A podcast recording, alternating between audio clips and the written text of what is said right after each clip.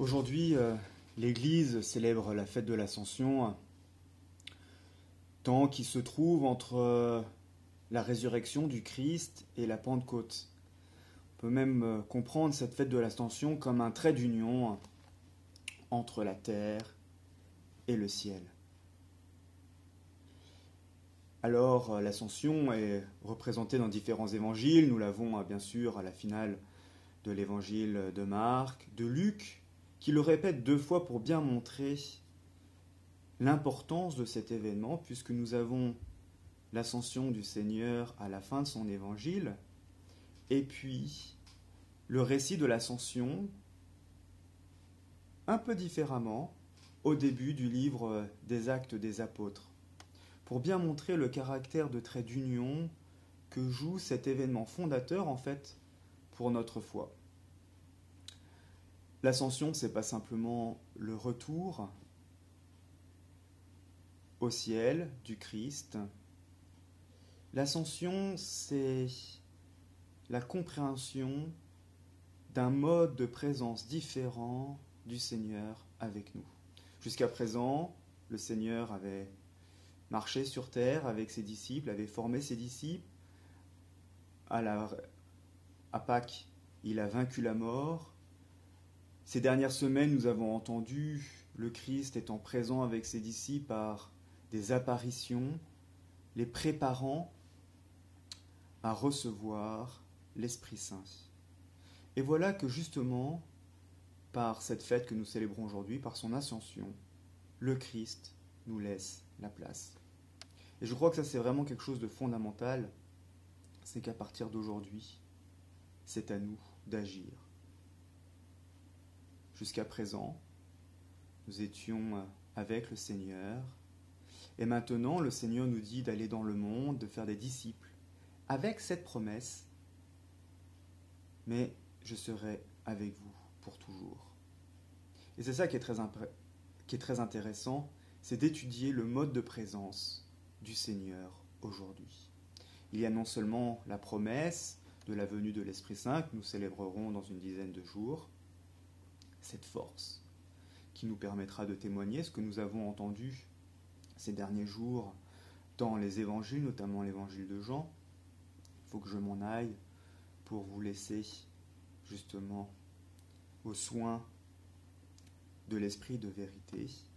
Jésus employait même un mot particulier pour parler de l'esprit de vérité, il parlait comme du paraclet, le paraclet, le défenseur, cet avocat athénien qui soufflaient dans leur œil des, euh, des personnes qui devaient se défendre, les arguments pour pouvoir se défendre. Et justement, voilà l'Esprit Saint qui nous sera donné dans quelques jours. Mais maintenant, le Seigneur nous dit, voilà, vous avez été témoins, vous avez vu, vous m'avez entendu.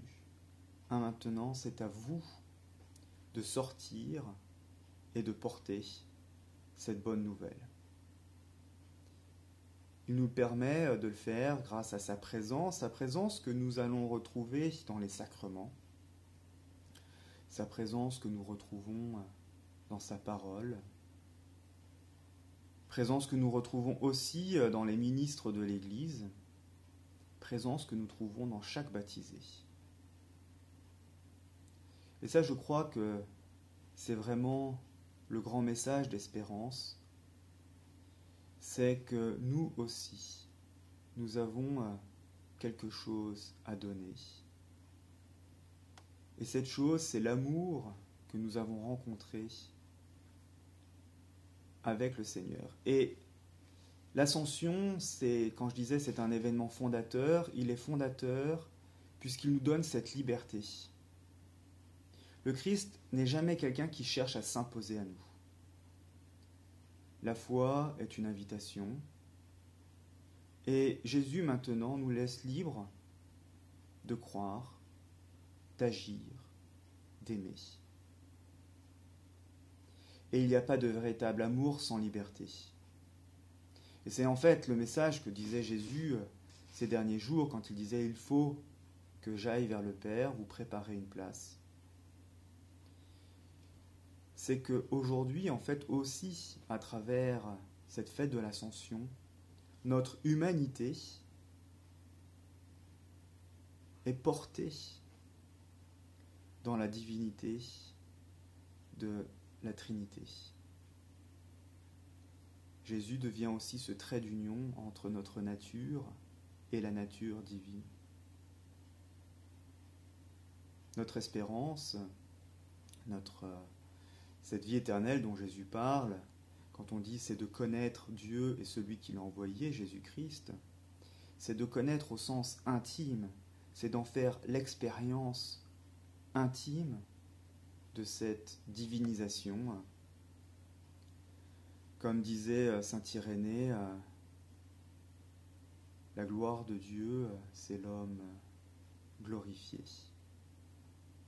Ce corps auquel ce corps que nous recevrons après notre mort physique à la résurrection, c'est ce corps glorifié, ce corps divinisé. Cette fête de l'ascension est donc cet élément, cet événement fondateur aussi de notre foi, et qui est euh, matérialisé, j'ai envie de dire, d'une manière très concrète quand nous lisons l'Évangile. Il y avait le temps de Jésus-Christ, ce sont les Évangiles, puis maintenant il y a le temps de l'Église que nous lisons, qui a été commencé avec les actes des apôtres et que nous continuons aujourd'hui. Et nous voyons que cet événement qui fait le lien, eh bien, c'est l'ascension du Seigneur. L'évangile que nous entendons aujourd'hui euh, dans Matthieu, cette finale, d'aller par le monde, de faire des disciples au nom du Père, du Fils et du Saint-Esprit, au nom de la Trinité même.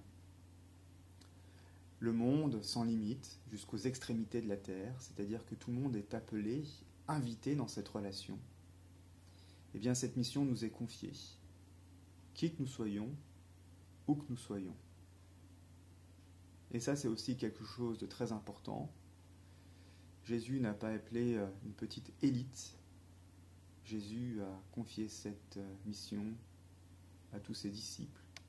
Et ses disciples, c'est tous ceux qui ont été baptisés dans la communion de la Trinité.